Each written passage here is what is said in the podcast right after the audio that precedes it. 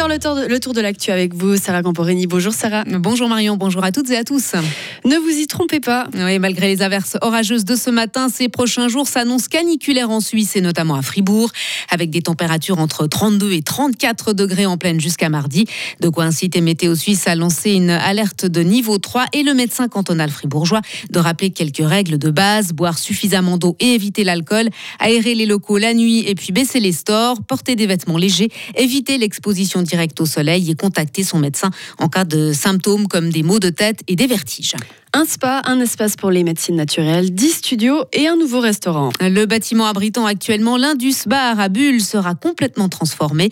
La demande de permis de construire pour ce projet, situé à l'entrée nord du chef-lieu gruérien, a été déposée hier. Les détails avec Karine Baumgartner bientôt 10 studios pour de la para-hôtellerie à destination des touristes, mais aussi pour loger des employés des groupes comme Liber, Farchim, Rolex ou d'autres entreprises de la région. C'est en tout cas l'idée. Le sous-sol du bâtiment sera lui transformé en un espace bien-être. Spa, piscine avec bus, bassin de flottaison sont prévus. Au rez-de-chaussée, il y aura des salles de soins pour des médecines alternatives. Pour les habitués de l'Indus, pas de panique, le bar ne disparaîtra pas. Ses gérants ont pour le moment sous-loué l'établissement à deux jeunes gruyériens car ils ont eux-mêmes repris de leur côté l'hôtel de ville. L'Indus restera donc ouvert jusqu'au début des travaux en 2024.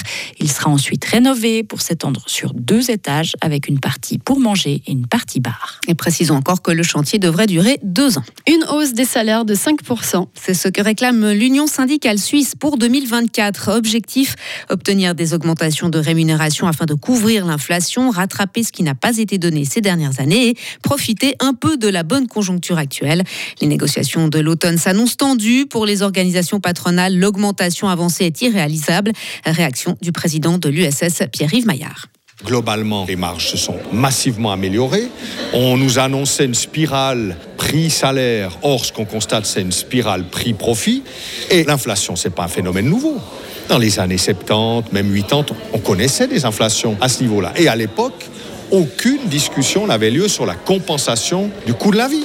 Ce principe-là a été admis. Pourquoi? Parce que simplement, du côté des organisations patronales, des élites économiques et politiques, on admettait qu'on ne pouvait pas avoir une perspective pour un pays en disant vous allez vous appauvrir, vous allez travailler autant, mais vous allez vous appauvrir. Si c'est maintenant ça le programme, alors c'est nouveau. Et il faut qu'ils le disent. selon l'USS, sans hausse de salaire, un couple avec deux enfants disposera de 3 000 francs de moins dans son budget l'année prochaine. Les exploitations agricoles doivent réduire leur consommation d'eau face au réchauffement climatique. Dans les journaux alémaniques de Tamedia, Christian Offer directeur de l'Office fédéral de l'agriculture, appelle aussi à investir dans les systèmes d'irrigation intelligents.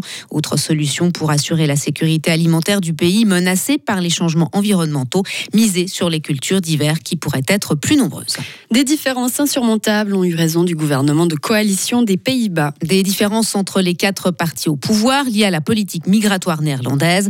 Les négociations urgentes menées entre les formations ont échoué. Elles portaient notamment sur le projet du Premier ministre de durcir les conditions du regroupement familial pour les demandeurs d'asile.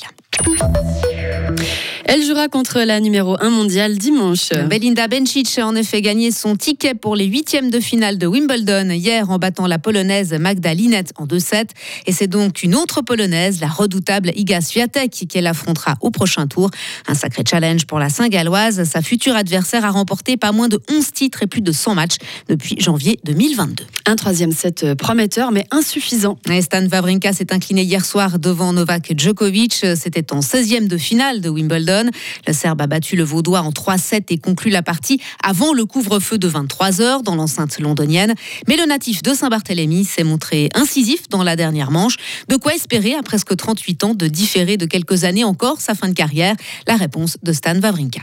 Malheureusement, ma fin de carrière, ce ne sera pas forcément une question de niveau ni de motivation. Je pense que le corps aussi, à un moment donné, il ne nous aide pas à pouvoir rester au meilleur niveau. Mais je ne pense pas à ça actuellement. J'ai fait tellement d'efforts un an hors circuit pour retrouver un, bon niveau où je me sens, je me sens satisfait, je me sens content. Donc j'ai envie d'encore de pousser la machine au maximum. Et l'Écossais Andy Murray est aussi tombé hier, dix ans jour pour jour après son premier titre à Wimbledon. Le Grec Stefanos Tsitsipas l'a éliminé en 5-7. Et on termine avec le Tour de France cycliste et la victoire du sprinter belge Jasper Philipson hier à Bordeaux au terme de la septième étape. Le Danois Jonas Vingegaard conserve le maillot jaune. Au programme de la huitième étape ce samedi, 200 km entre Libourne et Limoges. Merci beaucoup Sarah, on vous retrouve tout à l'heure. Retrouvez toute l'info sur frappe et frappe.ch.